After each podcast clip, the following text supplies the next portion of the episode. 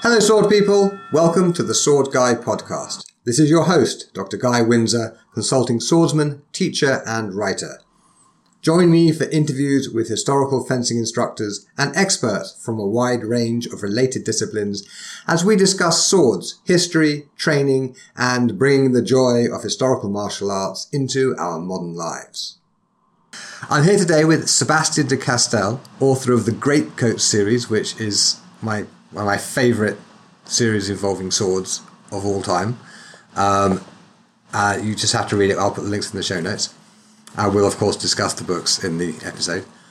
Um, but also the Spellslinger series, which is sort of like a Wild West with magic. Um, and what they have in common is there's an awful lot of violence in both these series, and it always, always works really, really well, which is the main reason why I reached out to Sebastien to get him on the show because getting good violence into a book is super hard. So, without further ado, Sebastien, welcome to the show. Thanks so much for having me. Did I pronounce your name correctly? You pronounced it excellently. I'm Oh, honestly not sure how to pronounce it anymore because it's technically a French name, but but uh, my family's pro- uh, predominantly English, um, and so uh, yeah, I don't think there is a correct way to pronounce my name anymore. So people will sometimes ask me because they're very concerned. You know, like, how- is it Sebastien de Castel, de Castel, de Castel? Um, and I sort of think they're all good. It's, just, it's like having it's like being reborn every time someone introduces me. Okay. Uh, whereabouts in the world are you? I'm in Vancouver, British Columbia right now, which is Okay. a, a pretty decent place to spend the pandemic. I For those can imagine. here, Yeah, I, I've visited Vancouver several times, and it is a lovely city. it is. We were we were really lucky. Um, we have a we have a, a, an interesting mixture, especially in terms of something like a pandemic, where um, we have pretty nice weather. People here tend to be sort of outdoorsy generally, so um, that can kind of help limit spread a little bit. But it also means that people don't go quite as uh, uh, stir crazy uh, or get quite as much cabin fever, being sort of from being trapped inside.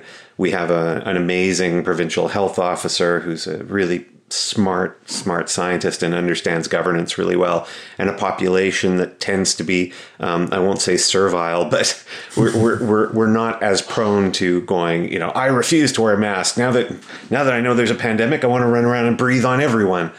Um, so we've, we've actually had, uh, as these things go, a reasonably mild um, uh, experience with the pandemic, which isn't to say that it hasn't been tragic for loads of people, but um, Sure. but it hasn't been so bad. Yeah. Well, that's, that's, and yeah, I've I've been to Vancouver in February, and it's not nearly as cold as you would expect Canada to be in February. Um, but I think I think we just have made the biggest problem in Vancouver slightly worse. Now that you've told everyone how lovely it is, house prices are only going to go further up. Oh, house prices are, are absolutely ridiculous here. It's uh, it makes no sense at all, um, and uh, we keep constantly expecting this bubble to burst, and it never seems to burst. Uh, and I think it's because um, when people talk about housing markets, now there's a topic for a sword show. Let's get let's get deep into housing markets, guy. Let's let's let's talk mortgages. We're going to talk mortgages. We're going to talk you know balloon payments. Um, no, but uh, people will constantly sort of glibly say, "Well, it's a it's a it's a you know it's a it's an overheated market and it's going to burst." But the fundamentals don't alter, and the fundamentals are of a quite cosmopolitan city near the mountains and the ocean with a very temperate climate and pretty reasonable governance and relatively low for, for the for a city this size, relatively low amounts of violence and things like that. Um, so it's just always going to be that way that people keep kind of coming here um, and wanting to buy houses here. My wife and I are very lucky because we bought our our house um, uh, 20 years ago Ah, okay. and so we got it when the prices were actually low and you know every Wow. time we keep thinking like look how well we did on this house you know the, the value of the house has gone up six times we could um, but if we were to sell it we would never be able to afford any other house Yeah, I mean it's fine. You could you could sell it and and move somewhere like I don't know, maybe Detroit, where the housing market has not done so well. sure everybody wants to live in detroit now Actually, Detroit's an amazing city. It's it's really sad. Yeah, I'm, I'm hopeful it's going to turn around. I mean, Detroit is is actually a great place. I've I've been there several times, and it has it has its dodgy areas, and it's had a a, a couple of decades or so of really really bad luck. Um, but again, the, the fundamentals. If we could just get some industry going there, it would be a great place. Yeah. So yeah, so any, anyone listening here from Detroit, I, we are entirely on your side. absolutely, absolutely. Detroit, Rock City. There's so much great rock and roll that came out of there. Exactly, exactly. um, okay, now I think we probably better get a little bit more on topic.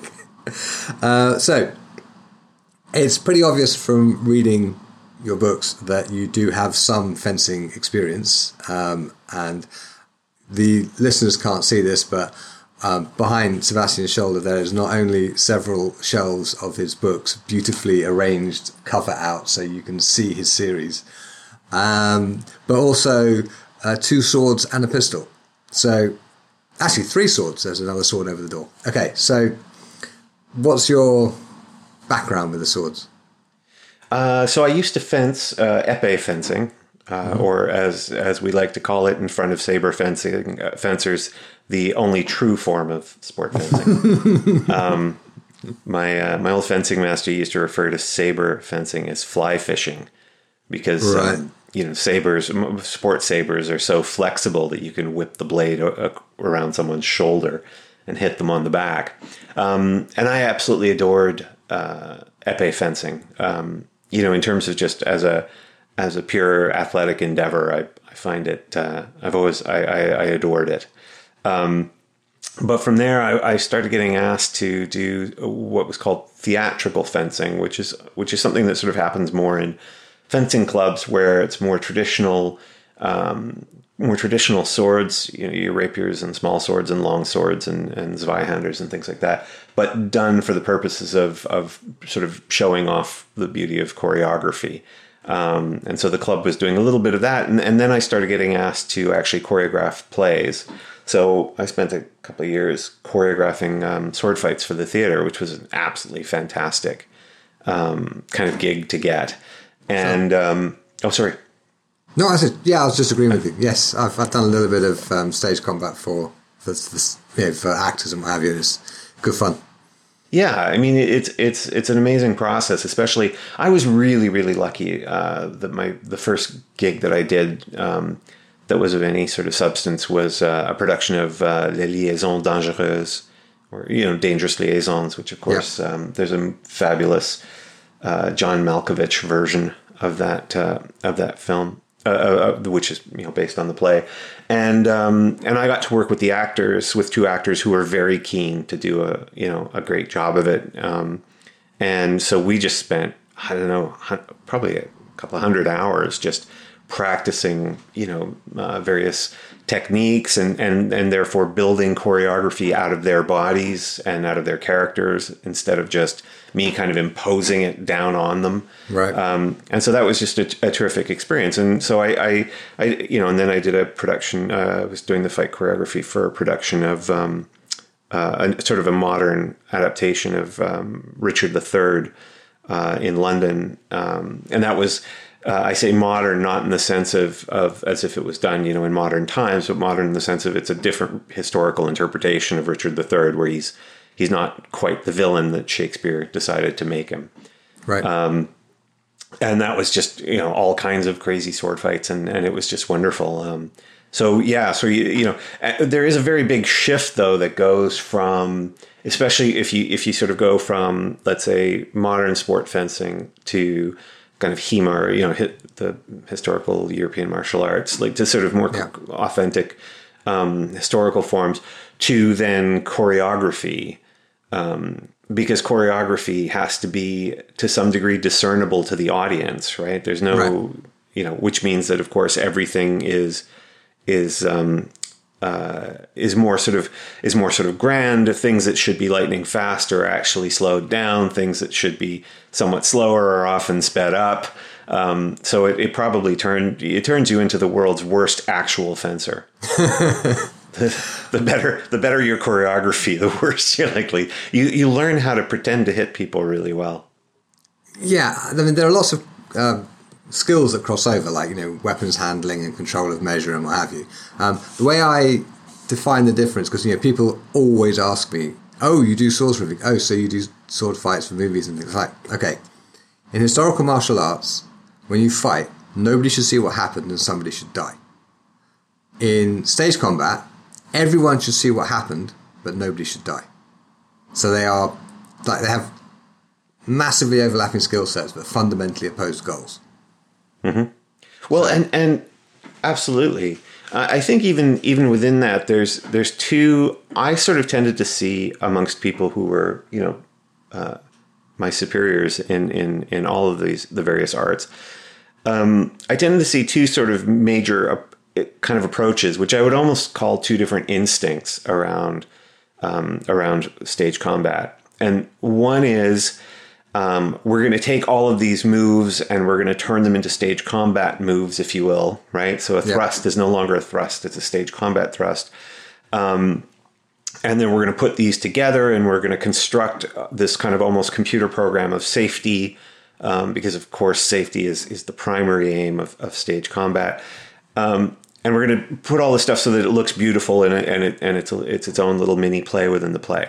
Um, there's the other approach, or, or I think of as almost a choreographer's or a, a fight director's instinct, which is we're going to do everything basically for real. It's just mm. that because we know what's coming, um, we can therefore have the actors be protected against it.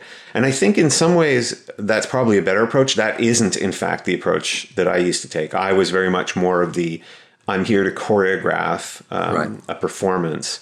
Uh, and and so it's interesting because I remember sometimes when I'd work with another fight director, I, I got to spend a bunch of time with um, F. Braun McAsh, uh, who's a good yeah. friend of mine who who was the choreographer for Highlander, uh, for the Highlander TV series, um, most of that. And it, I've, you know, there's no one, I, I, never met anyone who, who could sort of come up with, you know, more obscure sort of weaponry and suddenly, you know, compose a fight with it than, than Braun. Um, but he would sometimes say to me when we were sort of working on something together, why are you doing this, you know, this move so slow? You know, because he'd seen me fence in other contexts. And, um, and I would be like, oh, because I'm not actually lunging, I'm pretending to lunge. Um, right. And so those those two distinctions are always I always find them interesting when you're watching a fight taking place, uh, you know, a, a, piece of stage combat taking place. Yeah, and I think you can usually see when the actors are going for it because mm-hmm. it's just their body language is different.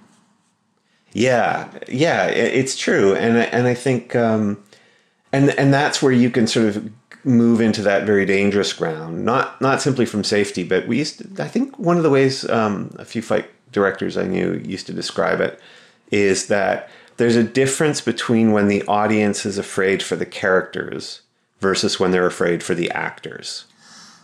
That's a good distinction.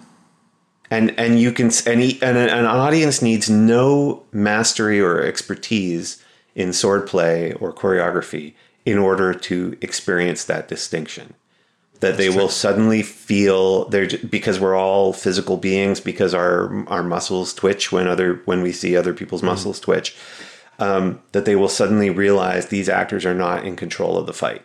Um, and that is a, and when you see it and it's and it's kind of soul crushing when you watch it because you you know you're pulled out of the story and you're yeah. and you're just suddenly afraid and you're like oh my god what have we all done? We've just we're human beings. We've just taken these two poor uh, people in this sword fight or however many are in the battle scene and we've we've you know put them in actual physical jeopardy. So yeah when you when when I had seen that happen once or twice um, when I was when I was doing fight direction.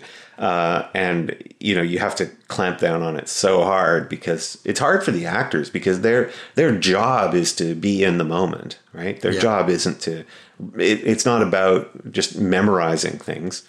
Um, it's about being there. They're supposed to they look for those moments of authenticity of unexpected authenticity they look for right. you know their their their entire actor's instincts are like ah I know where he's going to parry I think I'll stick the sword somewhere else this time right so yeah yeah I still remember I was doing uh, I was working with a um, uh, with a wonderful actor, um, and this this was in London, uh, and there was a moment where he had to he was carrying a battle axe, sort of a one-handed axe, a double-headed axe. It was it was not historical, but it looked great on stage, and it was you know we'd Right. had it custom made from aluminum and things like that. And he has this moment where he just spins this axe around, and he gets this big battle yell, and is you know going on, and like you know shakes it in front of the audience, and um, it ended up in the fourth row center Oh, during dress rehearsal. Um, Oh, uh, a full, blessedly during res- uh, uh, dress rehearsal. Um, and uh, yeah, and we were we had to you know you had to kind of work through exactly why did this happen, exactly what do we need to do. We had a moment that, that uh, there was a moment right before the lights would go down during at the end of this big battle of Bosworth when everything's gone. You know, Battle of Bosworth is you know the only way to stage that is with these you know these sudden explosions of, of choreography happening all over the place, right? Um, you know, when you're using the lights all the time, right, to, to focus on two actors here, three actors there, right, because you're trying to simulate hundreds of people at the edge of a battle. And we always ended it with there was a, a guy who would run straight down stage, uh, center stage, right towards the front of the stage with a spear and be pretending to throw it over the audience's head. Um, and because and from day one because we we just knew that in the heat of all of that because you you know we had timpanis and drums like there was just like all this sort of battle frenzy that builds up on the stage.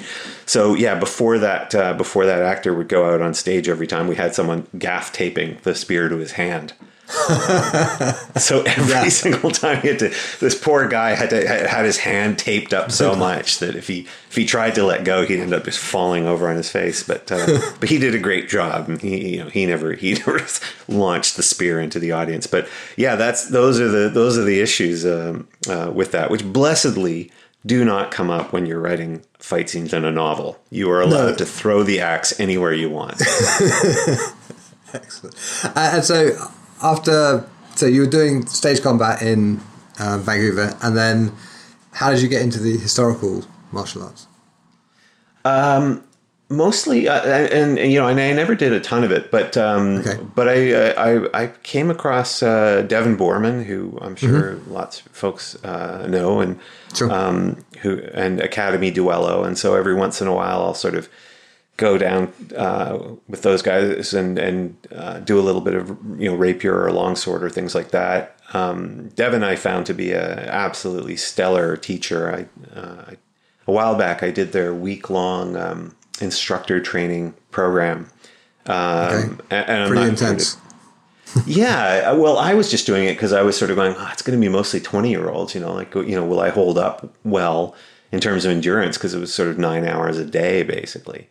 Um, and, but, you know, but it's so brilliantly put together. I mean, uh, you know, Devon has really, I think, thought through, just spent so much passion and energy trying to figure out how you construct curriculum for historical European martial arts. And I know that lots of people around the world are are engaged in that. And and I was and it's, I find it so impressive that you have something like historical European martial arts where you would naturally think of it if you were outside of it. You would assume that this was a kind of you know we're throwing this together and you know we're all just swinging swords and whatever and being poncy about it. Um, and yet, I'm always amazed by the the levels of expertise, not just in the weapons or the use of the weapons, but in uh, pedagogy that goes into it. Um, you know, having spent uh, ten years working at Vancouver Film School, uh, often largely constructing uh, pedagogy and curriculum and programs, I was just so impressed um, with that, with with how much is out there, um, and just how open uh, a lot of the historical European martial arts, or the, or the ones that I I've tended to encounter, are towards different people and different bodies, and you know what. I, uh, it's it's I love that sort of inclusive spirit that I that I've seen uh, that I've seen around. Excellent. Yeah, and I couldn't agree more. Like we have people from all different cultures, all different sizes and shapes and ages, and there. The thing is, historically, uh, the martial arts of, say, I don't know, 15th century Italy, were not. You're supposed to be this height and this width and this level of fitness or whatever. It was, it was constrained by class, but it wasn't constrained by body type. Um, although you know there weren't very many women practicing historical martial art, uh, practicing swordsmanship in the 15th century that we know of. We do know that some people did do it. Some women did do it. So um, it's it would be weird now if we required a particular body type to teach somebody. I mean, I mean some some arts like I mean ballet, for instance. If you're you know if you're past a certain weight, you're never going to be good at ballet, right? And if you're no, there are there are sports well like epee, right? You really mm-hmm. want to be tall and slim to be a good epéist, right? Mm-hmm. Whereas if you're punching people instead, you can be tall, but you want a bit more weight. And if you're wrestling people, it's probably better to be short, mm-hmm. right? You want the same weight, but you want it in a smaller package. But with like sword arts, there is no one optimal body type, particularly when the weapons are sharp. Oh, absolutely. So, uh, yeah, no, I, I agree. And that, and again, you know, from a fictional standpoint, well, but to get back to what you were saying there, I always find this a kind of an interesting, um, an interesting facet of just uh, of, of our culture, which is that we have all of these assumptions about the past. Um, and one of one of our key assumptions that we tend to apply to the past is that we are the most progressive, liberal, uh, you know, sophisticated right. society that has ever existed, right? Um, and everybody before us were, you know, were sort of Neanderthals.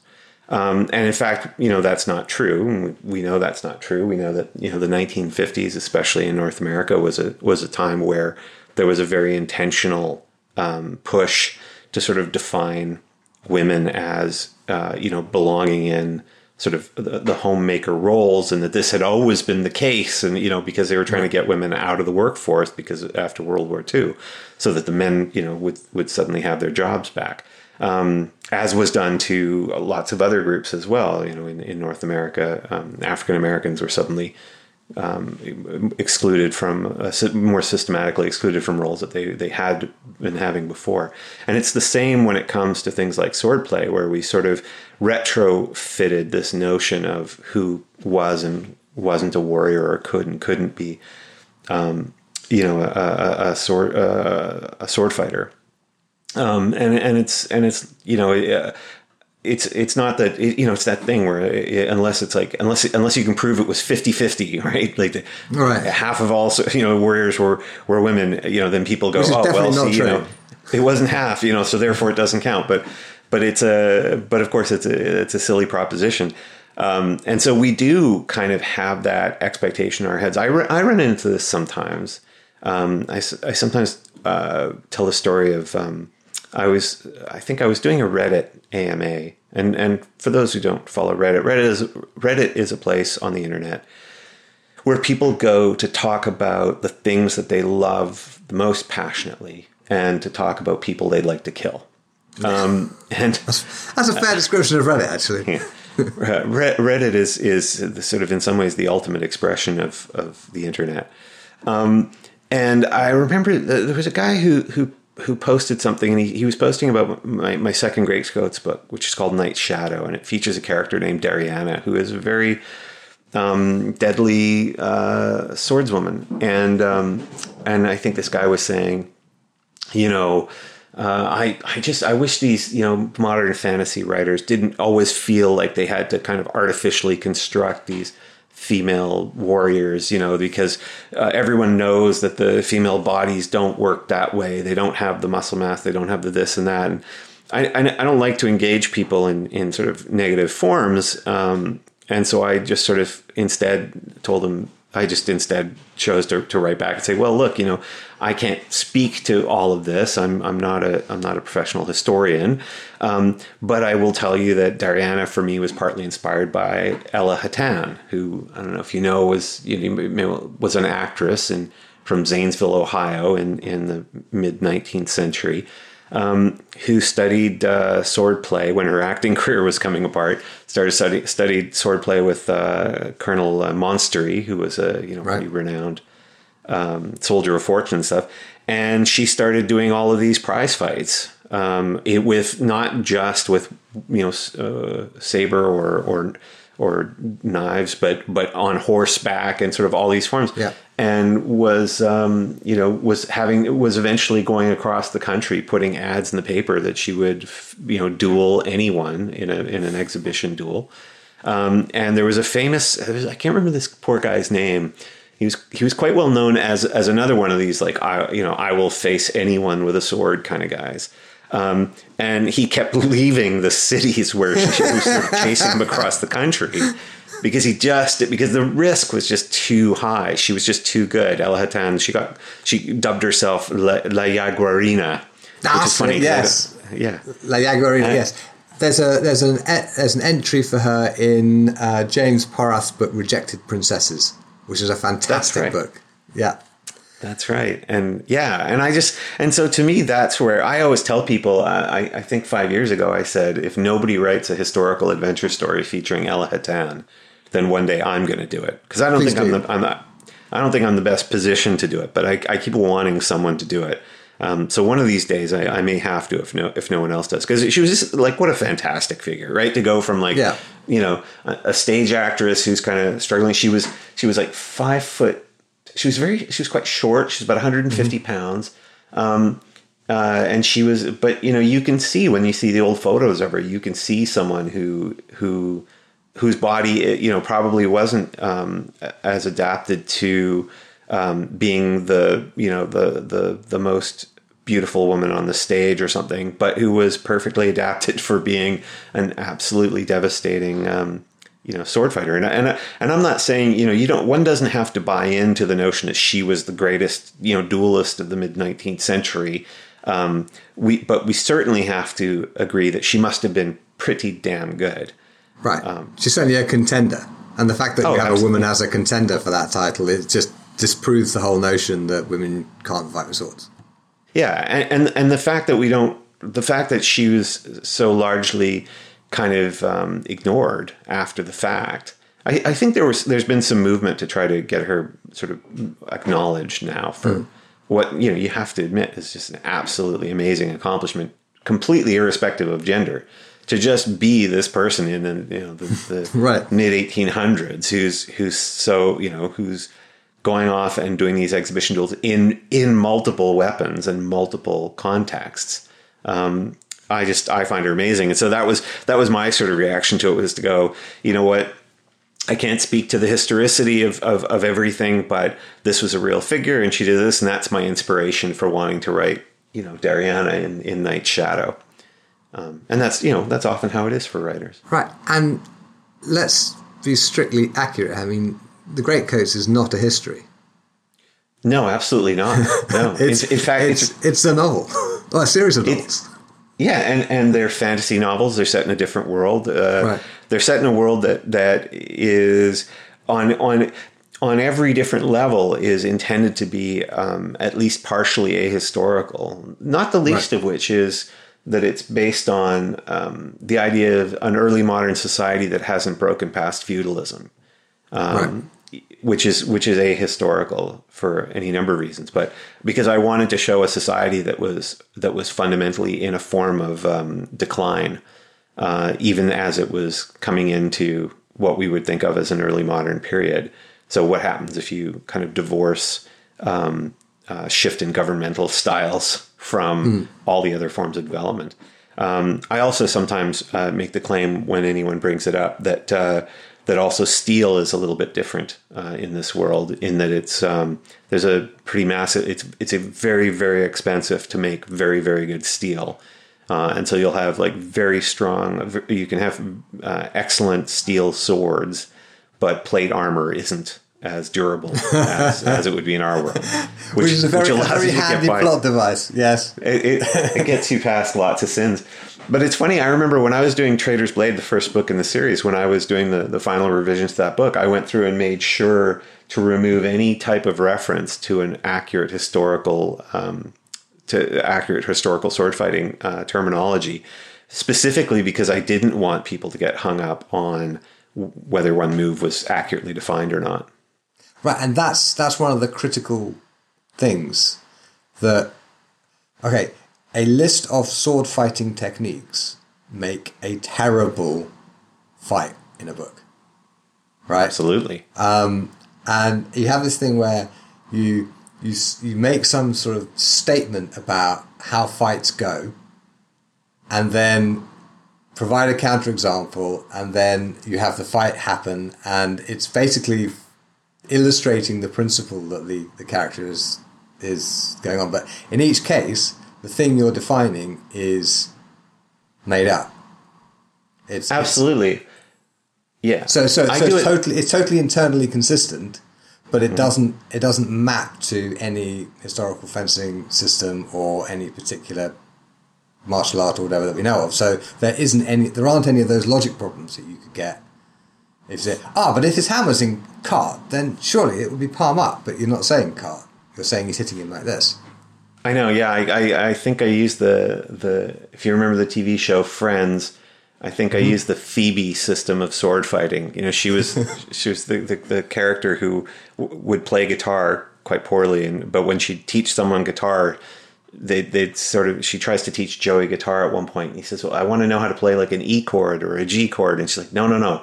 Dragon claw, you know, bullhorns, you know. So she just makes up all of these different terms for for chords, and and so I thought, well, that's a really really good approach when you're when you're writing a fantasy sword fighting system.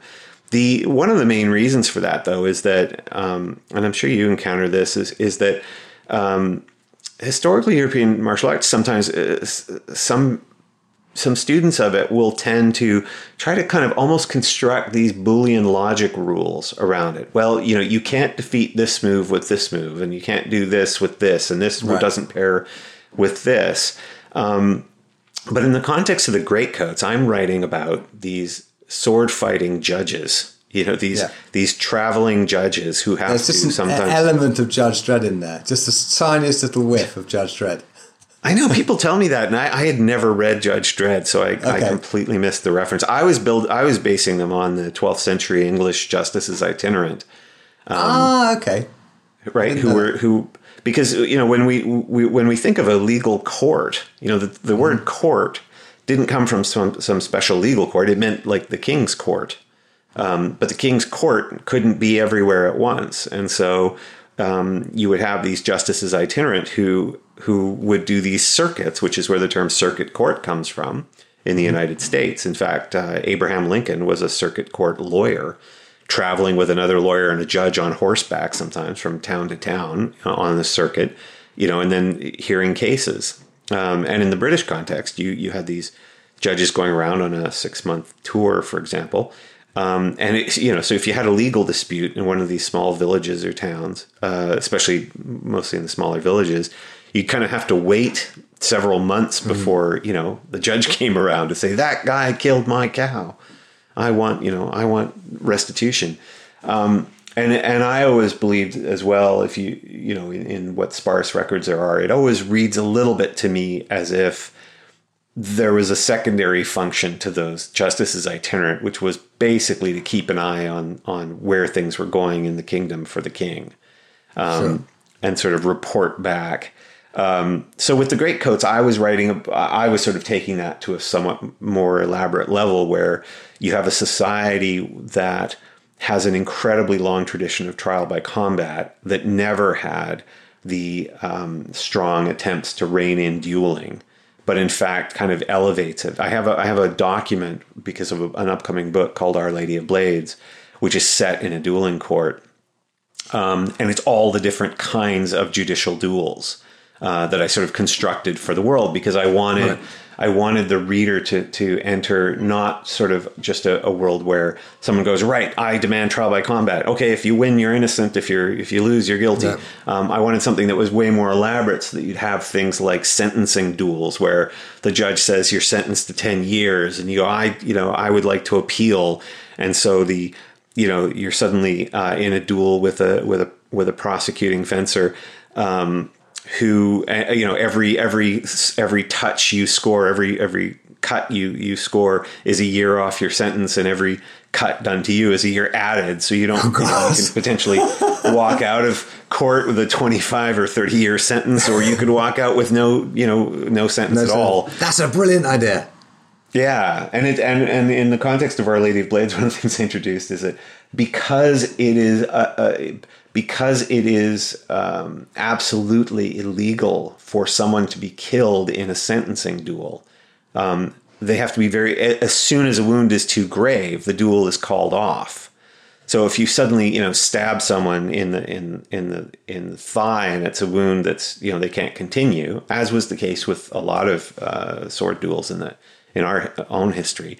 Once they can't continue, that's it; it's over. And so it's a tactic of the prosecuting um, oh, the, God, the prosecuting fencers yeah. at times, yeah, to, to either go for it or to uh, to pretend that a wound is so serious that they can't continue.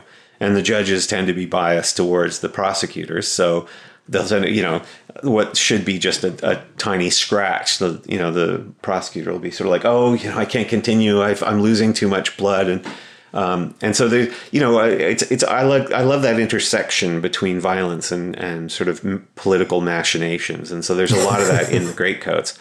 But sure. getting back to sort of how that applies to fencing techniques, that means you have these judges who are constantly in these very strange, precarious situations. So their technique is not built around.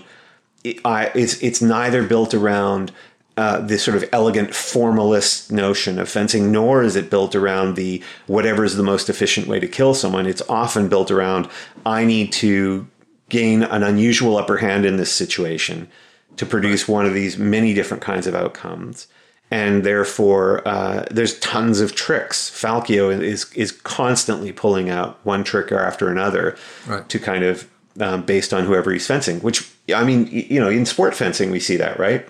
You know that so, you, you don't you don't try to use the same tricks on a on a beginner that you use on a more experienced fencer because the beginner will ignore them and just stab you. Um, whereas a more experienced fencer, you know, will fall for some but not others. Yeah, and uh, like like famously, this guy who wrote a book called Epee 2.0, which as an epee, yes, you really should read it because it's it's a fantastic book. Called Johan Harmenberg, and he won the Olympic gold medal in both the team and the uh, men's individual epee in 1980, right? Mm-hmm. And he knew that he was likely to fence one of his teammates in the final. And so, for like two years before the final, every time he fenced that teammate, he behaved a certain way. And when they got to the final, he fenced completely differently. Right? And at the end of it, when, he, when, he, when he'd won, his, his teammate said, You didn't fence like that in practice. And he said, Well, that wasn't practice. right? It's like, yeah, the story, the stories in this book is, but it's that, it's that, it's that sort of thing. It's like you have to sort of be able to adjust what you're doing to the absolute specifics of the situation, who and why, and what the outcome is that you want. Um, and yeah, and that, that that's what makes it so. That's what makes it such a uh, a fascinating endeavor. Is that um, everyone has it's almost like poker in a way right? Everyone has their tells and everyone mm-hmm. has their kind of preferred techniques and, and preferred approaches. And um, and so the more it, the more you can understand what those are the the better advantage you have which is one of the reasons why different body types you know some very tall very long limbed fencers struggle against shorter fencers because um, you know they'll tend to you know they'll just tend to have the the tip of their epee go over the shoulder if that person ducks down so much as a half an inch, uh, and then right. suddenly they're inside and and you're basically done. Absolutely. Now, now the greatcoats actually wear greatcoats, and I, I understand that there's like an origin story there. Is is that oh, correct? Yeah. Where, where does the idea of the greatcoats come from? Well, the actual coats themselves, it was just that uh, when I was acting, um, so I, did, I, spent some time as an actor, not a good one. Um, I think my brother watched a film I was in, where it was an independent film where I was playing the lead. And I think after I asked, what did you think? And he said, the good news is you weren't actually the worst part of that movie. Um, and that was the highest praise I would ever receive from a family member on my acting skills. So okay. I preface this uh, that way. Um, but uh, he once gave me this uh, this uh, great coat, like a really long kind of um, wool great coat, which I always thought was like when he gave it to me, I thought I can't see myself wearing this. But but actors often you're stuck on night shoots, um, uh, mm-hmm. and I was stuck on a whole pile of night shoots. and so you're constantly cold, and you need something to throw on quickly. And uh, and so I would bring this coat, and which was just fantastic because you could just bundle up in it uh, after yep. a scene and, and be protected. And it had these massive pockets all over it, you know, and mm-hmm. because it's such a big coat, like you could fit like a you know an entire hardback novel into one of the pockets. Um, and so it just I, I found myself wearing it whenever I was out on set and feeling like oh you know I feel totally safe when I have this coat and I can carry everything I need inside of it. And I thought wouldn't it be great to have a coat that like you traveled in that had every single thing you needed in it. And so when I was writing the great coats, I wanted them to have um, some kind of a of an advantage. And so I sort of came up with this notion of these coats that uh, that looked like long leather greatcoats, but had you know something like a hundred pockets and little mm. slots and things hidden inside, um, and bone plates. So these very slender bone plates from a from a fantastical uh, bird um, that's very sort of durable, um, but very slender and light, sewn into the lining of the coats, so that it's almost the equivalent of armor for them. Uh, and that and that was all based on uh, the coat, my act, what I refer to as my acting coat that my brother had given me. Um, and it's interesting because to me, you know, when you're writing these things, this is sort of the, the the interesting peril of being a novelist. When you're writing these things, you think, oh, that's kind of a okay little detail. Like that's just a fun little detail. And then all of a sudden that will become the thing that people really fixate on. And so that people really fixate on those coats. I think everybody wants to buy one of those great well, coats. I want one. Yeah, yeah. Yeah. I, I, yeah, really, I really want one. yeah. Well, as soon as we start manufacturing, I think I'm going to have to get vastly more famous um, for those to start getting manufactured. But they, they are a wonderful plot device to play with because every time I'm writing a, a great coats duel of some kind, I sort of get to go, right, I need them to do something interesting here. Oh, there's a tiny one inch blade that's hidden in the cuff right. of these coats, right? Yes, you, you, you, can just always add an extra pocket. It's not like the, the number of pockets is actually determined somewhere. And, you know, you can just, you can, you can add anything at any time. That's really handy. yeah. And you have another series coming in that universe, don't you? I do. Uh, that's called Court of Shadows, which takes place after the first four uh, Greatcoats novels. So the first four Greatcoats novels are all basically told by um, Falcio val Mond, who is the mm-hmm. former first cantor of the Greatcoats. Um, and so the cantors were the uh, because the Greatcoats, one of the things they do is they sing their verdicts because often they need their verdicts to be remembered in these small mm-hmm. towns. Mm-hmm. So they, as as was somewhat the case with um, troubadour culture, where you're often building uh, songs off of pre-existing melodies that everybody's familiar with um, they would sometimes compose their verdicts that way so people would remember the underlying rationale and nobody could come along later and say oh you know that's not what that's not what the judge decided. Um, and so the cantors were sort of the leaders of that and Falcio val Mond was the, was the first cantor of the greatcoats um, but in one of the things that happened across that series is you start to introduce other orders of people because you want your your universe to be interesting. And so there's orders like the Dashini who are sort of who in the context of the Greatcoats the first series everyone hates them they're sort of these assassins um, mm. who are kind of mysterious and largely despised but we find out eventually are one of the are an order that was not so dissimilar from the Greatcoats before they were the order of spies and um, and one of their jobs was what happens if a, if a judge deems, let's say, a powerful lord is guilty and has to be arrested or or prosecuted, and that lord just decides, I'm just going to sit inside my walled castle, and unless you want a war where you're going to kill, you know, uh, several hundred um, innocents, you can't get to me. And so they needed there needed to be an order of people who could sneak into a castle and kill a mm-hmm. lord once in a while for the good of the country. Um, and also the the Bardatti, who are sort of the the troubadour uh, and, and also the memory of the of the country. And so there's all these different orders that evolved. And so when it was time to write a second series, I didn't want to just write, you know, another extension of. Hmm. Falcio uh, going off and, and, trying to save the world but instead uh, introduce other characters from some of these other orders. Uh, and so this series, the the Court of Shadows, is a bit different from a conventional fantasy series, where in a typical fantasy series you have you know the same sort of protagonist who kind of carries forward book one, book two, book three, book four, and it's it's almost as if you're it's it's just one big book that's just been split into four. In the way that Lord of the Rings was one book split into yeah. three. Um, so here instead, it's it's a little bit more like the Marvel movies, where the first four books introduce our origin stories that can sort of be told almost in any order of different these different main characters, uh, who will then come together in the sort of the fifth book climax to sort of face the the the big hidden threat against poor benighted Tristia, the, uh, the That is a- country that's That's a very Never- unlucky country in many respects.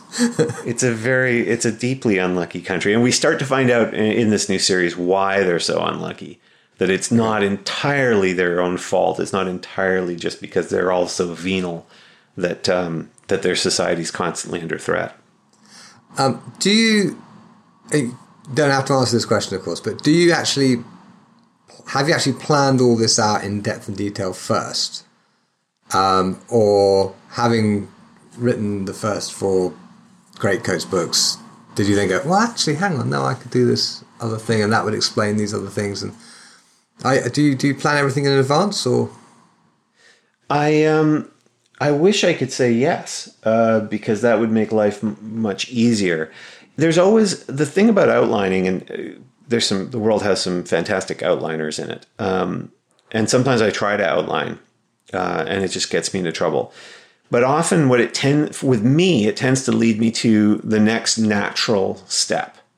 And the next natural step after the events of Tyrant's Throne, after the final book in the Great Coat series, the next natural step is to jump straight to the new first cantor of the Great Coats and what she's going through and all of that.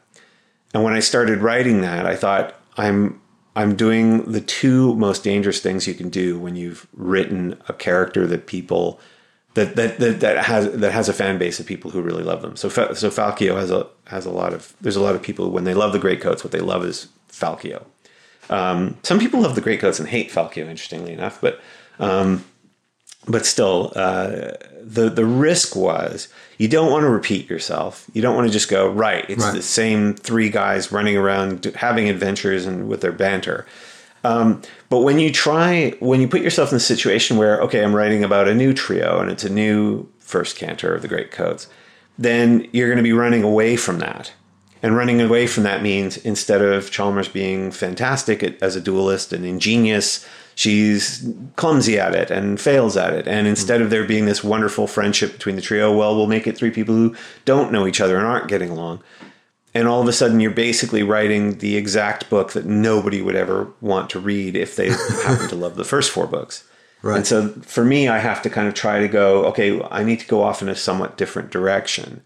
Um, and so I started exploring other aspects of the world that weren't as as well seen. Um, because one of the problems when you're writing a when you're writing epic fantasy of any type is it tends to all take place largely at the same scale. So you know if you're, it's very difficult to spend uh, 300 pages in a tavern somewhere if the scale that you're working at is the country's about to be taken over. right? Um, And so, uh, doing it the way that I'm doing it with Court of Shadows, I get to kind of take these characters and, and tell swashbuckling stories in contexts that I haven't seen in other places. So, Play of Shadows, for example, is about an actor who is becoming a who's discovering that he may be a barda one of the what's called a Bardatti varistor, which is an actor who, when they play a historical figure on stage, is sometimes taken over by the spirit of that actual historical figure and therefore it starts to change their lines because that historical figure didn't say those things that show up in the play. And and this was informed for me by the Richard III play that I did in the UK because the Ah, whole okay. point of that play was was the story we've been given is not what really happened. Richard III wasn't the you know the villain everybody wanted him to be. Um, and so it allowed me to write, you know, a, a massive swashbuckling adventure set in the theater, which I hadn't seen much of before. Um, and so I uh, that becomes more interesting for me and, and hopefully more compelling for the readership.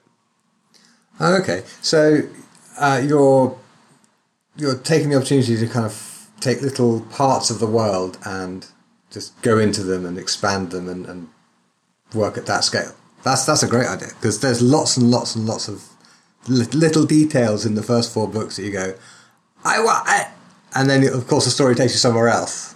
Excellent. Okay, and um, a little birdie tells me that there's some uh, black powder and blades coming together. Yeah, So- I had this I Go ahead. Sorry, go ahead. I didn't want to step on you there. No, no, no, no, fine. Go ahead.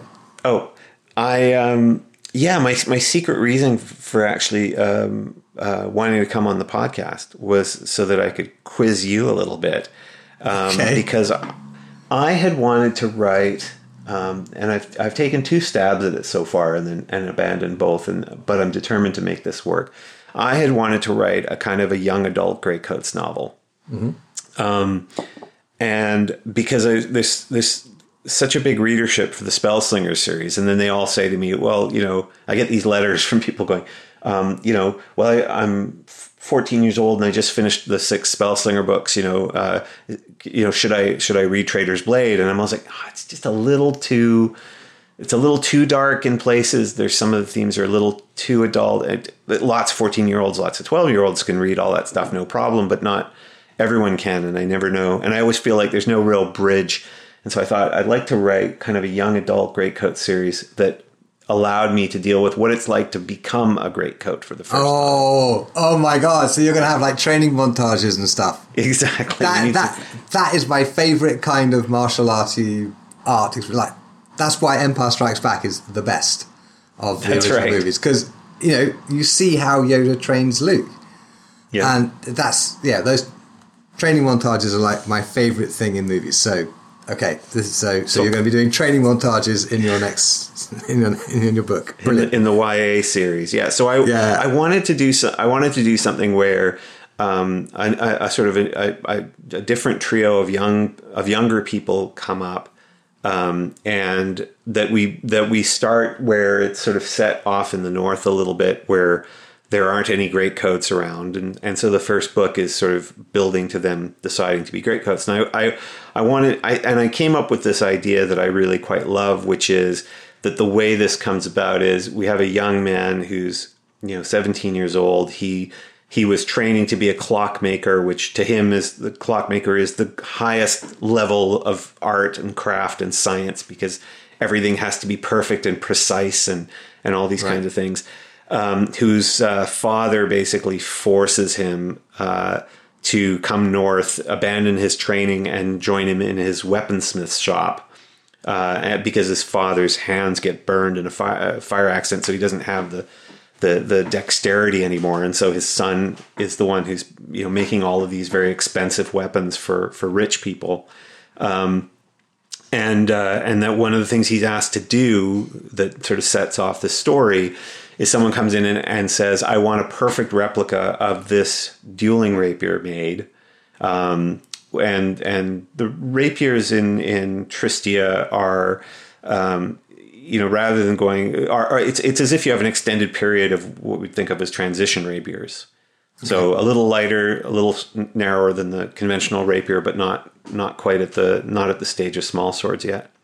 Um, uh, and so he's told, "I need a I need a replica of this rapier, but I need it to be able to fire a bullet, uh, fire a lead ball." Uh, uh, and so that's hence the title of this first book, "The Black Powder Blade." And so I was wrestling with. I had this memory, which I, which must be false because I've never seen it since, and I and my research hasn't turned it up. I swear that I had seen a rapier, um, a 16th century rapier that had in a in a in a museum that had a pistol built into it yeah.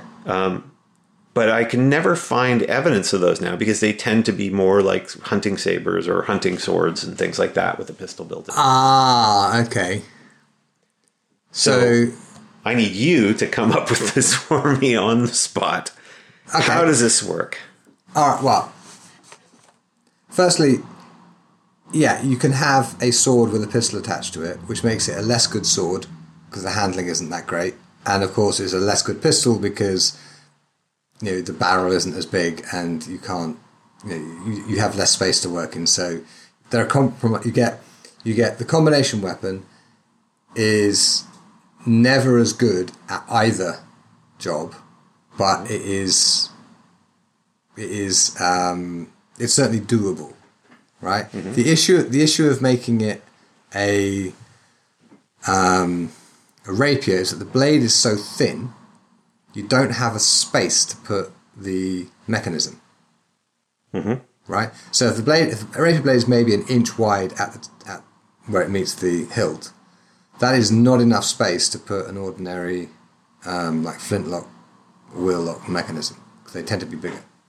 Right. Mm-hmm. So when you described that, my immediate thought was why not bulk up the handle a little bit, make it hollow, and you put the point over your shoulder and it shoots out of the pommel. Oh, what a great idea! I hadn't. And that is not historical. That is not historical. It's just I was thinking of this genius clockmaker person, yeah. and that you want the rapier. Because the problem is you're not going to make it make it invisible. You can't you can't make the rapier absolutely like a beautiful, perfect looking rapier and have a gun stuck on the side of it where it has to be because you yeah. can't have you can't have the blade and the barrel being the same thing because barrels and blades just work completely differently. So, but you have like a bit of extra space in the handle, maybe a slightly chunkier handle than you would normally want, and yeah, have have have the barrel coming out of the pommel. Oh, that's interesting. Because yeah, because I had been trying to come up with a way in my head where the where the ball could be coming down the fluting of the you know of a slightly wider rapier blade that would which work. would give it more accuracy. It yeah. wouldn't give it more accuracy though. Oh, it wouldn't. I don't think so, um, because like the way a barrel works mm-hmm. is the the gases behind the, the expanding gases pushing the ball forward out of the barrel. They rely on the barrel to hold, to basically to direct them in the direction that uh, where you want the ball to go, right? So the barrel is there to basically compress the gases and direct them in a particular direction, and those gases push the ball in that direction. And if you have rifling, that forces the ball to spin as it goes down the barrel. So, and because it's spinning, it's more accurate. Okay. Right. If you put if you put a shoot, sorry, if you if you extend the the blade right out of the barrel, I may be wrong, but my guess is when the gases come out of the end of the barrel and they hit the blade, they're going to mm-hmm. bounce off and they're going to send your ball off to the right. Right. Yeah, I thought that I was worried that might be the case. Um, uh, so that would be my feeling. I may be wrong. Yeah. We have we have bayonets, but bayonets are always offset from the barrel, so there's a space for the gases to kind of you know expand out, and then there there isn't like a flat plate that the that the bullet kind of travels along. Right. It's always it's always free to leave the, the muzzle. I was also wondering whether if you had a kind of a bizarrely thick quillons on either side, mm-hmm. would there be some way to rig it that way? Um, I mean, with rapier, you never want you, you never really want one of those you know goofy vertical hard vertical parries. Um, for, for obvious reasons, but you can sure. get into one, at which point your quillon can be basically directed point blank functionally at your at your target. Is that viable? Um, well, okay. Generally speaking, the let me just grab a dagger so I can. This is why I have to change the physics in my world. In my world, the physics are such that gases don't. right. Exactly. Okay. Okay. So with this dagger, you can see that the the crossguard or the quillons um, are in line with the edges. Mm-hmm. Yeah. And if you parry, you're parrying with the edge. Yep. If you parry with the flat, it's going to bend down. Yep. So at that point, the bullet's going straight up or straight down. Right, but if you so, parry so, a, go ahead. But if you if you parry uh, if you parry early in the cut, right? So the yeah. blade's let's say coming vertically down towards you, mm-hmm. you parry early edge to edge. Um, you can get uh, a horizontal on that uh, from the quillon, right? I wouldn't say so, because you need you're going to need it pointing at the person. Yeah, mm-hmm. for the bullet to do any good. And at the moment, even if even if it's close to horizontal, the true edge is likely to be up, and you're either going to be shooting yourself or you'll be shooting over their head. Yeah. Well, I like your idea of the of the of it being in the grip itself because it's a it's an unexpected maneuver. Um, you're definitely having to uh, you, you lose some advantages. It's it's a trickier shot. You have to practice for the shot clearly, right? Sure. Because you have to make sure you're Yeah. going to line it up exactly right. Um, But unless you actually, oh, go ahead. There's a sword in the Wallace collection, which is this fairly ordinary looking sword um, in a fairly chunky scabbard, right? And obviously you, you wear it like a ordinary person and it's fine. So it's a sword, okay? But it has a spring-loaded blade that comes out of the pommel Oh, right? Wow. And so it doesn't have a regular blade at all. You can't draw it, right? You mm-hmm. push the button and the blade comes out of the pommel. And so you and I are having a chat, and I have my hand resting on my sword so I don't accidentally trip up the ladies. And I press the button, and this like three foot steel blade goes into you, and there we have it. Wow. right? And that, that is there in the Wallace collection. I've actually handled it. Really? So yeah, so the notion of weapons coming out of pommels, I've, I've never seen it with, with black powder, and I can't imagine how you would make a a real flintlock type mechanism work inside a rapier hilt. I think there's going to have to be some some you know fictional magic going on there. Um, but the notion of having having you know the dangerous bit come out the pommel is is actually historical. Yeah, yeah, no, that makes that makes that makes sense. I yeah, I'm always I always love. Uh, I think in the in the Greatcoats world, I, I only ever have wheel locks. Um, They haven't they haven't sort of invented the uh, the flintlock yet, which I I've I've never understood the relationship between flintlocks and wheel locks very well because it seems like the flintlock is a vastly simpler mechanism. Um, to like, why would you have to go through wheel locks to get to it? But there are certain advantages with the wheel lock, right? So it's just that it's so expensive to make. But that's the beauty of a fantasy world. You can make it as expensive as you want. Yeah, and I. th- Okay, I'm I'm I'm very much outside my area of expertise when I start talking about historical firearms. But my feeling is also the wheel lock it requires a tool to span it. So you have like a, a Yeah. a spanning key mm-hmm. to to kind of whereas a flintlock you can just put it back with your thumb. Yeah, but the uh, that was one of the re- one of the reasons with this that, that I was envisioning a flintlock, uh, sorry, a wheel lock mechanism because um, you only need to get it prepped the one time. It's meant as a murder weapon in the context of a duel. Um, so, but I love uh, I love the uh, I love the barrel and the paw and the in the grip uh, notion. So I'm going to figure out how to make that work because I think that's great. So there you go. Yeah, I've I've gotten what I came for. Well, my, I'm de- delighted. my deception has, has succeeded. Um, okay, now we, we've we sort of covered this indirectly uh, from various directions already, um, but uh, one of my patrons for the show on, on Patreon actually sent me a question for you, and he says he would love to hear about how you approach fight scenes in your writing. And he actually says the amount of personality and character development that come through his fight scenes is spectacular, which I thought you'd like to hear. Um, so, how yeah, you have a fight coming up. How do you approach it? So my my first priority, I mean, setting aside there, there's setting aside the preamble as much as possible of the fact that a, a, a fight scene is meant to expose character and, and advance story. So it can't just be a scene of you know two people sort of fighting back and forth over and over again. You know, for the sake of spectacle. Um, books don't do spectacle very well. Movies do spectacle very well, which is why you can sometimes get away with the two perfect, you know, martial artists, you know, going back and forth at high speed because you're you're sort of watching a gymnastics exhibition in that sense. Um, you can't really do that in a novel, so it it has to be first and foremost about um, showing the character, showing emotion and despair and, and anger and all of these things through the the movements themselves.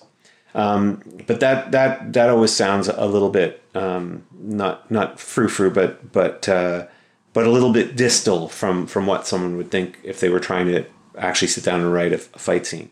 So the way that I generally look at it is this: is that what I want to achieve, the more I want to be able to cover character and story, the less I can afford to cover detailed movements. Um, if I if you Right. describe every single movement of a of a fight of a one minute fight, which is you know in a duel would be It's a lot of moves. reasonably long time. Um, if you were to describe every single one of those movements, you have no no room for anything else. So what I try to do is I try to use the first part of of the of the fight, which although it's not universally true, quite often if two people are coming to blows, the first part of the fight is much more hesitant. It's there's much more testing going on. You want to test the other person's reflexes and find their timing and find what their where their exposed points are. That's a perfect place to teach the reader how these weapons work right? Right. That and, and so Falcio does this all the time. The first part of a Falcio fight, he's basically telling the reader how the weapons work and, and Yeah. how things work, which then allows you to to move into a phase where it's about dialogue and characterization and emotion and drama while the reader continues to choreograph the fight scene. So if you look at a lot of my fight scenes, during the middle of the fight, there's almost no uh, there's almost no description of what the swords are doing Right. um, because you don't really need it. You've you've I, again. I always use this analogy of that your job as a writer is to make the reader the choreographer. Their Okay. choreography will always be more interesting than than yours in that. Now that you say that, it's obviously true for all the good, like fencing matches in all the good, that have ever been written. Right. Most of the actual actual blade work happens in your head. It's not actually on the page at all. yeah, absolutely. Yeah. Absolutely, and and in fact, if you if you look at uh, some of the, I, I used to when I was teaching, uh, whenever I was asked to teach like a, a you know master class on writing sword fights or something, you know, um, at no, at uh, fantasy conventions, um, I would always show people that what I think of as two nicely iconic sword fights. Um, the one being the uh, the fight between Westley and Inigo in The Princess Bride, that sort of Ah, yes. duel. You know, I see you're using Bonetti against me, um, which is which is uh, an almost archetypal representation of the Hollywood style swashbuckling, and it's and it's absolutely beautiful. Uh, and then I would counter that with the opening duel from uh, Ridley Scott's first film, The Duelist, Yes. Okay. which is the Bill Hobbs fight. That that was when when you said, and I would counteract this with the one that popped into my head was uh, Harvey Keitel butchering that poor bloke. Yeah, because it's, uh, and I think, in fact, I think that is Bill Hobbs, uh, the fight choreographer, Yeah. in that scene with him. Um, it? I. I believe so. I'd have to. Uh, someone told my friend CC Humphreys told me that because he trained with Bill Hobbs at, at a couple of points in his career. Um, and so Ridley Scott had told the fight choreographer uh, at the time, uh, "I want you to make sure that none of this looks like any of that Hollywood crap. I want it to look ugly and brutal and cruel." And and you get that, and there's very few exchanges in that um, in that uh, fight scene from the duelist. That opening that opening fight, it is exactly what it's meant to be, and it conveys that sense of almost clumsy cruelty, you know, to it and, and desperation, and it does it beautifully. But um, I tend to, you know, I tend to kind of love the the, the more swashbuckly, the Bob Diamond, and and um, I always forget the poor Bob. Anderson and Peter Diamond. Bob Anderson. Bob Anderson. Yeah. There you go. Um, I, I love his sort of style. Um, but if you look at that uh, fight scene with Inigo and Westley, which you can see on on YouTube uh, for anybody that wants to watch it, and it is beautiful. Even there, what you'll see rhythmically is that the first few exchanges, even though they're not slow, they're not done poorly, but they're they're you'll see an exchange of two movements and it stops, and they'll move around. Two movements and it stops, and that's because he is teaching you how the swords work Yeah. so that once it moves into the next phase where everything's moving too fast and they're they're talking over it, you can't follow all of it. You understand what's happening, right? And so you, as the audience, will fill in the gaps of how the muscles are working and how what feels desperate and what doesn't. You'll fill those gaps in yourself. And so when in, in the context of a novel, that's what I try to do is go, I'm going to have the the the reader see in some detail in these first exchanges how these weapons work so that they can then fill in the rest of the choreography until I have a moment where I need to show them the way the the way the swords can work differently, which is often how a sword fight ends. The sword, you know, a sword fight's typically going to end because either somebody uh, you know gets clumsy or somebody you know gets distracted um, or in in a fantasy situation or a swashbuckling story, especially where you want it to be swashbuckling is all about cleverness, right? Like that's the sort of Sure. underlying essence, this daring cleverness. Um, and so there you want to be able to then have the character go as the fight seems as it seems like there's no way to win. Ah, but you know, I had this idea, you know, and then you'll sort of elaborate that. Um, I will sometimes choose very intentionally. One of the things that that um, a lot of writers I don't think play with enough is um, is tempo. Uh, and I don't mean tempo in the classic fencing sense. I mean literally, the, you know, controlling the speed of the camera, so to speak. Um, and so I will often try, especially in that last moment. It's a, the most natural place to put it. I always tell people if you're writing your first sword fight, you know, do it this way for the last blow. Crank the camera down and, and play that that last moment in absolute slow motion. So I will sometimes describe, and I think I do it in um, in at least one of the Greatcoats fights. There's so many fight scenes across those books, but there's but where I'll describe a lunge in terms of how it begins in the back foot, and how the energy is traveling up the calf and and up the leg and through the thigh and into the torso and then along the shoulder and the arm and all this into this t- turn it transforming the character from a human being into this sort of perfect line you know until the the tip of the sword you know breaks through the other person's flesh um, and that is something that you can do in a fight scene is is play with the speed of time elapsing um, because that that keeps it from all being you know a kind of a rat-tat-tat-tat-tat-tat-tat, you know kind of Yeah. kind of event um, and again uh, you know one of the beauties of that uh, of that princess bride fight is is actually if you watch how tempo works in that and there it's mostly done through the notion of of you know staccato moments and you know the only good reason for a corps-à-corps ever is to give the characters time to deliver a line of dialogue ah. Well, actually, as, as a medieval martial artist, I would say no. The reason you do a core core is because you're going to break their arm and throw them on the back of their head. yeah, not, not not not in a rapier fight, certainly. Yeah, you- you throw in a little armizare in there. If, I'm probably mispronouncing it, but No, no, you're Um, bang on.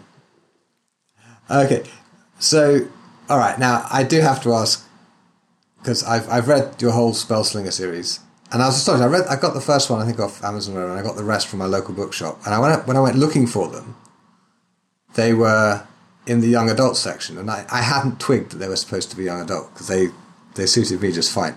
Um, maybe I have a I don't know a childish outlook on life, but and I'm I'm almost I've almost finished the latest one, Way of the Argosi. And am I pronouncing that correctly? yep. Oh, fantastic. Um, okay. So, but the main the main character in the Spellslinger series is this kid who is a mage, but his only working spell is basically is a quick draw move. Right? He literally has to take take magic powders out of his pockets and flick them in the air and go pow. Yes. What the hell? What the hell? So when I was writing, um, so so YA by the way doesn't mean uh, doesn't need to mean um, simpler prose or or less uh, dramatic uh, mo- moments or things like that. Sometimes it does because one of the problems with the young young adult market right now is that it's often read by thirty year olds, and you know I love thirty year olds. I liked being one. Um, but sometimes there's this tendency to go, I just want something that feels safe. And so I'm going to impose the notion of wanting to feel safe on teenagers who don't really want to feel safe when they're reading. They want to read things that are that reflect the the fears and concerns and aspirations that they have. Right. Um, and in fact, if you think back to high school, uh, most of us were more sophisticated readers in high school than we are after leaving high school. Um, right? We had to we had to contend with very difficult. You know, we had to contend with Dickens and and Shakespeare and uh, you know Nathaniel Hawthorne and, and material and and now hopefully a more diverse material in uh, you know that uh, rather than just you know the the classic uh, though wonderful uh, old white dude stories.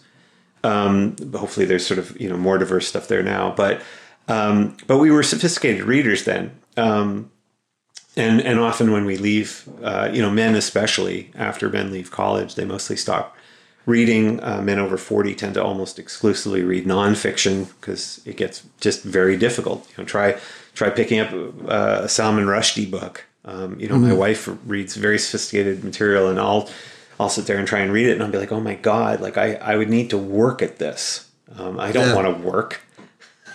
I don't want to work at anything. Um, so, so there's no reason for YA to be less uh, sophisticated. It's that it's mostly dealing with first experiences. Um, and so, uh, in the case of Spellslinger and with Kellen, I wanted to write something that reflected um, what it felt like to me when I was 16, which was uh, which was the opposite of what Harry Potter experiences. Harry Potter goes from I live in this terrible mundane world and everything's drab and boring and my the, my guardians, you know, my aunt and uncle don't really care about me that much and I'm poor and I live under the closet. Nobody thinks I'm important. And go and then discovers, you know, the, with the, with Hagrid's classic line, "You're a wizard, Harry." Um, you know, oh, you've actually got this secret power. But not only that, you're like the most talented of all of them. And actually, it turns out that you have this amazing destiny ahead of you. But not only that, it turns out that your parents actually loved you more than all other parents. Um, and right. oh, by the and way, you're, you all. And you're rich, which is always rich. my favorite one. It's always and you're rich. I remember, I think when I saw the uh, Percy Jackson movie. It was the same same sequence. You seem like you're boring. Turns out you're really important. Turns out you've got this destiny. Turns out your parents really love you. Turns out uh, you you're super rich. Um, uh, alas, none of those things happened to me at 16. I had the opposite experience, um, which was of um, you know being inside my high school in front of my locker before first period and watching people. Uh, watching all these people stream into the hallway and thinking, I'm not the smartest person in my school. I'm not the strongest person. I'm certainly not the best looking person. I'm not the most talented. I'm not the most interesting. I don't even have, I'm not even the nicest. Like, I don't even have the best personality. Even my personality is bland compared to some of these people. And, um, and I remember talking to my family about it. And, you know, when you talk to your family about not feeling special, their first reaction is to say to you, you know, don't be silly. Of course you're special. You're the most special boy in the whole world. Uh, mine, which, however, which is true um, to them. Speaking as a which parent, is true it to is true to them. Well, you would you would think it was true to them. In my case, um, they sort of looked at me and thoughtfully, after I made the statement that I don't think I'm special, and then said, "Yeah, I guess you're right. You're not that special." Uh, so what are you going to? Um, okay. But then blessedly offered the most important question uh, any teenager can be asked upon such a statement, which was, "So what do you want to do about it?" Ah. And that to me was that's been kind of a crucial element in in my entire life. Is you know, so what do you want to do about it? Um, mm. And in, and in high school, you know, everybody goes through this experience, and some people, um, some people decide that uh, you know what? Nobody's special. We're all crap. You know they kind of go into that sort of yeah. cynical phase. Cynical and then some people some people just kind of retreat often into fantasy novels and just wait for the day that it will happen for them. You know keep waiting for someone to tell them they're special. Um, but i tried to figure out how to you know what what to do. And it's taken me a lifetime but eventually i found enough interesting things about myself to sort of develop. And that's what happens to Kellen. Kellen is comes from a society where magic is everything, um, where it's a wondrous place to live. His parents are renowned mages. His younger sister is the most talented mage of their generation, and he's coming up to his mage's trials, and his and his magic fades starts to fade away. And all he's left with, he's this he's this kid who always wanted to be the best mage. So his um, magic in the Jan'Tep world, uh, which is the the the the country where Kellen lives. Um, his people are the Jan'Tep. It's built on all of these very scientific elements of you know the movements of your precise somatic gestures with your hands and precise articulation of key words, along with this esoteric geometry. You have to form these images in your head just perfectly. And he's good at every single part of magic. He's almost the best at every part of magic except the actual magic part. and so Yeah. all he has the uh, the only uh, of the six fundamental forms of magic that they're trained in the only one he manages to spark as they call it is breath magic which is considered the weakest of all and breath magic is about channeling things um, and so eventually he figures out well if i take these exploding powders and i throw them in the air so that the moment of explosion i then use this channeling uh, spell, I can actually amplify that explosion and direct it. Um, and so he becomes, you know, sort of that's hence spell slinger. He becomes a bit of a gunslinger with that. Uh, and I decided when I was forming, when I was deciding on the somatic shapes that would be inherent in that, that it would be, yeah, uh, index and middle finger aimed forward to, to sort of channel the direction.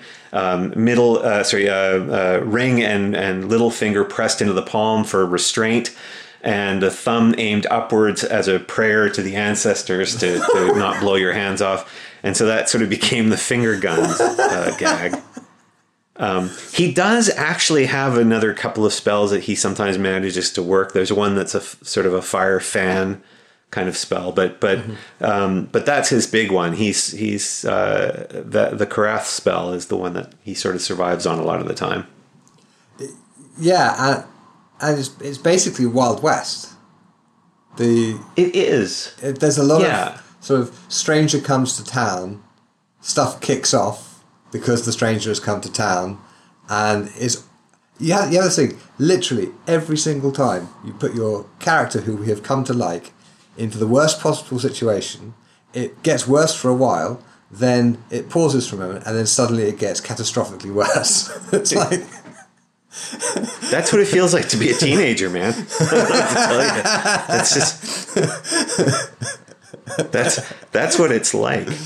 Um, te- teenagers, te- teenagers to me are in some ways the most interesting of humans because before you're a teenager, you think the world is basically a fair place, right? Good things happen to good people, bad things happen to bad people. Parents are trying to love you; they're a bit clueless, but but they're basically good. Um, you become a teenager and you discover that the world is unfair and you rebel against the unfairness in various ways. Later, um, as we become older, we we sort of cynically accept that the world is unfair. Um, and so, you know, you, you don't we you don't see a lot of forty year olds shouting, "The world is completely unfair. Everything Yeah. about this is unfair," right? Because we just sort of cynically go, "Oh, well, that's just how it is," you know, and, and because it's an excuse not to do anything about it. But teenagers actually rebel against the unfairness of the world, and that's what makes them interesting to me. Um, and so Kellen has to experience all of that unfairness uh, to its maximum degree.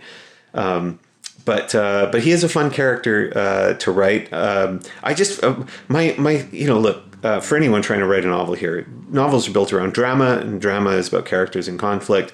Uh, the simplest way I can think of to create conflict is just make everything bad for your character as often as possible, and then ask yourself how you would get out of that. Even down to um, I used to you know when I used to love reading um, fantasy novels about the young mage, and they get a familiar. Yeah. And the familiar is like this animal companion who psychically speaks to them, who who would do anything for them and loves them more than anything in the world. And I was like, that doesn't reflect my experience with animals at all. they mostly view me as a kind of a lazy servant who's not very good at his job. And so with Kellen, you have I cats, him- obviously. yeah, I do.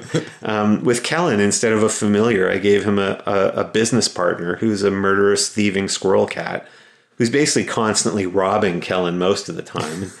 but their but their friendship has to be earned; it's not given to them. And I think that's the essence of that series for me. It's about going through life and having to earn all of those things that make you special, rather than being born with them. Actually, that is that is the one thing I really hate about Star Wars. You're either born Yeah. a Skywalker or you're not. You either have Oh. the Force within you or you don't, and that that just flies against absolutely everything I believe in. And you know, when I'm training my students, like some of the best students I've ever had, I you know. After the you know, during the first year of their training, I'm amazed they don't quit because they so roundly suck at it. Yes. But then, but then eventually they pick it up and then they become really good, and it's just you know they they didn't find the early bits easy and the later bits hard. They found the early bit's hard and the later bit's easier. You know, it's it's, it's oh, absolutely. That's Ta- and that's that's that's my experience. I, I used to say that my one of my few talents in life uh, is I'm I'm really good at being bad at things, um, which means I can take something up and I can be super bad at it and not mind. right. and and and I was and to me like that's one of the one of the the hidden sort of superpowers that people can give themselves. If you can be the person who doesn't get discouraged by being bad at something, then you have an infinitely better chance than most other people at becoming great at it, or at least becoming good enough at it that you get out of it what you want Right. right? It's it's the people who go it's it's the people who go look at the, the the next person on the piano who started at the same time as them and that person's playing the piano really well and they go, Oh well clearly I'm not meant for this and give it up. Those are the people Right. that really tend to lose out. Um, so yeah, it's a but but the Jedi is an interesting um, parallel as well because the the Jedi was uh, one of the things I was kind of rebelling against myself when I was writing the Argosi because my I have two problems with the Jedi. The, the first is this notion of being born with it, which is Yeah. sort of when I, when I see that. all these people, yeah, I see all these people, you know, who you know they they take Jedi classes and things in New York, Right. or place like that, or they used to anyway, and I'd be like. You know, you probably wouldn't be treated as one. You, you know, for this sort of fascination you have is with a group that probably wouldn't want to include you. But that's the same for almost everybody training historical martial arts today. I'm sorry, but if you're not noble born, what the hell are you doing here? Right. so you know that that's yeah we we've moved But- past that. We hope. Yeah, we, exactly. Um, but the second thing I, that always bugs me about the Jedi, not to not to drift too far into that, and I, you know, I've loved Star Wars like most people, but it's the notion, it's their notion that you have to abandon everything about your own humanity. And this was sort of George Lucas's interpretation of Japanese culture in some ways, right? It was this notion of abandon all emotion, abandon everything human. You're not allowed to sort of fall in love. You're not allowed to this and that. And and so when I was writing in the Spellslinger world, and I wanted to write about the Argosi, about this sort of order that's my equivalent to the Jedi, I wanted people that were explicitly human, that were elevating mm-hmm. everything that is human above everything that is magical. And so their sort of seven talents, which are things like eloquence, right? I mean, I think eloquence is this incredible human invention. The fact that we can learn to communicate on all of these different levels and that you can become good at it. Or even swagger, or you know, or or um, arta eres, the art of defense. This notion, you know, human bodies are so fundamentally ungainly from a from a violence perspective, and, and yet you'll see martial artists, Eastern and Western, do things that elevate the human body through its humanity, through the things it's it's the way that it moves into something absolutely amazing. And so that's what was the basis of the Argosi for me was trying to construct um, a kind of an order uh, of these wandering gambling philosophers where everything was based on being as human as you possibly can. So I'd never thought of it like that. That's really really interesting. Wow. Okay. I think that's why I get so many. I get I get tons of, of letters from readers who say, "I want to know. You know, t- tell me how to become an Argosi." It's Right. the first time I've seen a philosophy that I think I could, uh, you know, follow. I could get behind. Yeah. Yeah. Because I was, you know, and again, I'm, I'm near near at the end of the Way of the Argosi, and there's this brilliant picture in it which has the seven arts of the Mm-hmm. Argosi, and it's like this this back of a playing card style picture, right? Mm-hmm. And I must say, your artist is superb. Whoever Oh, does yeah. that art for you is they really know their That's job, that's Sally Taylor who does the interiors. right? uh, Fantastic. for, for that for the series now. Yeah, she is she is amazing, and she puts incredible amounts of, of work into it because those cards, especially in Way of the Argosi, um, for for those for those who, who haven't seen it, the the interior art um, we use cards as the act breaks in in the Spellslinger books and in the Argosi books, and they're always cards from a different deck. And in this deck, they're what, what are called path cards, which are these training cards that the Argosi use with their with their students to sort of show um, how a path, when pursued too far, can become its opposite. So the path of a knight is a is a wonderful path, you know, to want to protect people and to be physically capable and all of these things. But when you pursue it too too rigidly, you tend to become the conqueror. And so mm. she had to kind of design all these elements into these cards that look kind of like tarot cards, except that they have their own reverse built into them. Um, so yeah, I, I love the artwork. But sorry, you were talking about the the Argosi card, which is the, the last yeah. one in the book. When I saw it, I had this immediate kind of my my brain makes these weird connections. Um, have you come across a book called The Inner Game of Tennis by Timothy Galworthy or Timothy Gallwey? I've heard the title, but not okay. come across the right. Book. It's absolute genius, and I don't care about tennis at all, but it's one of the most important pedagogical books I've ever read, and it completely changed the way I teach swordsmanship. Right, hmm. but he said that you know I, the edition I've got is like 20, was published like twenty years after the first edition, and he mentions in his sort of you know forward to this edition that people would like show up at his house and offer to like sweep his tennis court um, if he would just teach them the way, right? Mm-hmm. And he's like, I'm just a tennis coach, right? I'll teach you how to play tennis if you know, here are my rates, but I don't do that, you know, that mentoring kind of spiritual guide stuff. And when I saw that picture of the way of the Argosi, I thought, I bet you anything you like. Sebastien has people showing up at his house if they can find the address, or emailing him online, which is the modern equivalent, saying, yeah. "Teach me the way of the Argosi." Yeah, um, I, I, get a, I get a lot of that, and I think it's because um, I think it's because we live in a the world that we live in now. Um, I mean, then this gets a little bit strange and economic and, and starts to delve into economics, but you know, we live in a world where almost no one will have the same career uh, yeah. across their working life. Where, in fact, most stages of our career, we won't have one job; we'll have several jobs. You know, we're we're moving towards a sort of a gig economy, um, and yet we still live with this notion of your identity being defined by your vocation, and it should be a single word, right? It should be right. I am, uh, you know, a lawyer. Um, most lawyers aren't lawyers across their whole lives anymore, right? No. And and and those kinds of jobs are tending to disappear. Um, and so it's very, you know, a lot of the sort of the philosophical precepts around identity that we have are around this notion of a perpetually stable identity as well, mm. um, which we also know is not true just from from. Um, well, I won't delve into science because I'm not qualified, but but it, but it's it's highly unlikely that we have a single stable identity.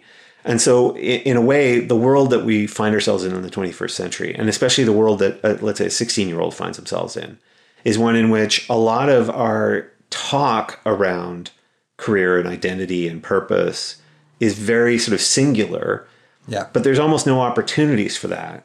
And I, I was kind of lucky because when I was when I was 16, I was off camping by myself on an island uh, near British in British Columbia, and um, I was waiting for a ferry, and I got there four hours uh, in the wrong direction either way. So I had a four hour wait ahead of me, and I picked up this book by an Australian author named Keith Taylor, and the book was called Bard, and Keith Taylor is a wonderful author, and uh, and I, and I love this book. It's you know because it was about this this daring guy who was uh, traveling minstrel. So he traveled all over, and he sang songs and played music and wrote stories and went on adventures and fought with swords. And I was like, that's it. That's the life for me. That's what I want. I want to be a bard. Um, so after consulting the help wanted section of my local newspaper, I discovered there were precious few such job titles. There is no there is no um, university major that you can take in being a, a, bard who swings a sword and does all these things.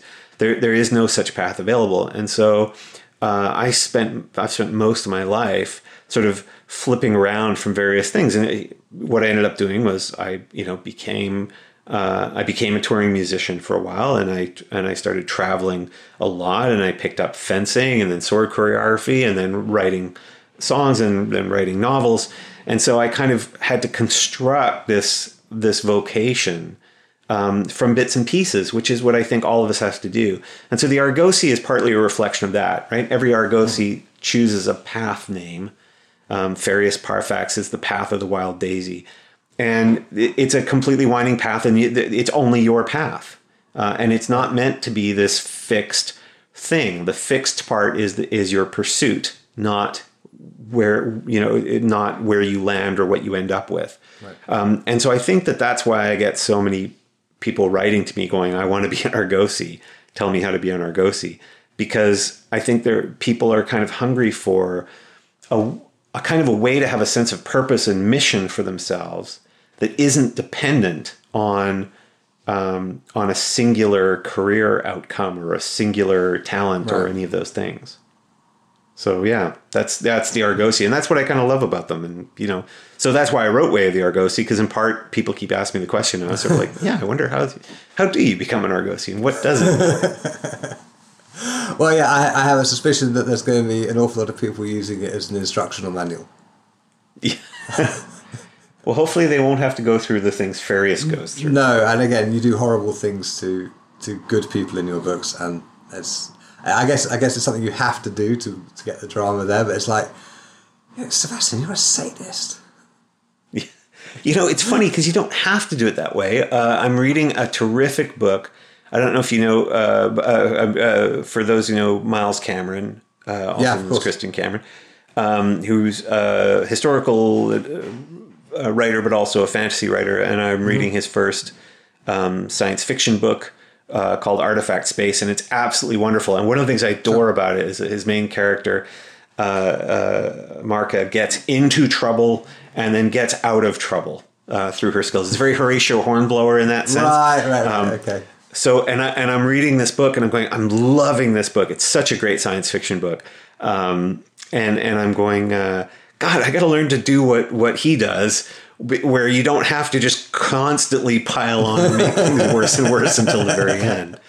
So yes, yeah, so I'm I, I, will learn from from from him, and then I'll I'll be less cruel to my characters. There there are many worse people you could learn from. indeed. But, oh, wonderful. Well, Sebastien, thank you very much indeed for joining me today. It's been a delight. I do have one more question for you, um, if you have the time, which I is. What is the best idea you've never acted on? What is the best idea I've never acted on? Um, yeah, I always, I think I secretly, well, I'm going to say, I'm actually going to say archaeology. okay. because I, because I, I, uh, because I have a degree in archaeology, uh, and then went on my first dig hated it so much that four hours later I basically quit for for life and never gave it the the chance that it kind of deserved. Um, okay. Um, I basically went off and became a rock musician, which is, you know, probably not as uncommon a tale of archaeology as one would think. But um, but I think that, that that's you know the, the it's never so much a here's an idea I'm not even going to try it. Mm-hmm. It's the ideas we don't give enough time to. As, as I'm sure you sometimes see with with sort of students of sword play, where they sort of try it, but they just don't give it enough time. You know, they hit their first plateau, and then they're sort of like, "Oh, I guess that's it." And it's and and so um, with archaeology, I should have really given it, you know, at least eight hours. that's that's an interesting response. I'm, I'm very glad you didn't become an archaeologist because you probably wouldn't have gotten around to writing all those books. No, and I would have had back problems, and I would have gotten you know too many sunburns. And archaeology is basically camping, but harder. Yeah, and you know, we were talking about coats earlier. You can see the coat hanging on the door the, mm-hmm. behind me, right? That yeah. is made from the, the factory owned by Peter Bottwright, who made the Indiana Jones jackets, and that is that is the same jacket from the same factory as the Indiana Jones jacket. So it's in my head, every archaeologist, and of course there are actually bullwhips hanging up on the door behind it. Every archaeologist is Indiana Jones, and I think where archaeologists go wrong is they don't put in enough bullwhip practice. Oh, I agree hundred percent. I uh, when I when I went to university and I was was taking my archaeology courses, I asked when the bullwhip seminar would be, uh, and when we would do um, competitive fedora wearing. and um, when I found out it wasn't there, I, I, you know I was ready to sue for my tuition back. But I, I think you'd have had a case. Yeah. well, thank you so much for joining me today, Sebastien. It's been a delight getting to know you. Thanks so much. I've enjoyed it a lot. Thanks for listening. I hope you enjoyed my conversation with Sebastien. You can find the episode show notes at guywindsor.net forward slash podcast. While you are there, you can sign up to my mailing list and I'll send you a free copy of my book, Sword Fighting for Writers, Game Designers, and Martial Artists. I'd like to thank my patrons on Patreon for their kind support of the show. It lets me know that you care about the show and want it to continue. A shout out this week to new patron Roland Warzecha, who I actually interviewed in episode 8, so he's something of an old hand at the Sword Guy show. So thanks for joining us, Roland. You can join us there for behind the scenes content and to submit your questions for future guests. That's patreon.com forward slash the sword guy. Join us next week when I'll be talking to Dr. Dori Coblentz, who is a lecturer in technical communications at Georgia Tech, but she also specializes in early modern English drama, digital pedagogy, and the history of fencing. Because yes, she is a swordsmanship instructor uh, and has some very, very interesting insights into pedagogy. So you don't want to miss that. So make sure you subscribe to this show wherever you get your podcast from. And while you're there, if you have a minute, please do rate it or even review it. And of course, the absolute best thing you could do is email a link to the show to someone who you think might enjoy it. There's nothing that beats personal recommendations. So, thanks for listening, and I will see you next week.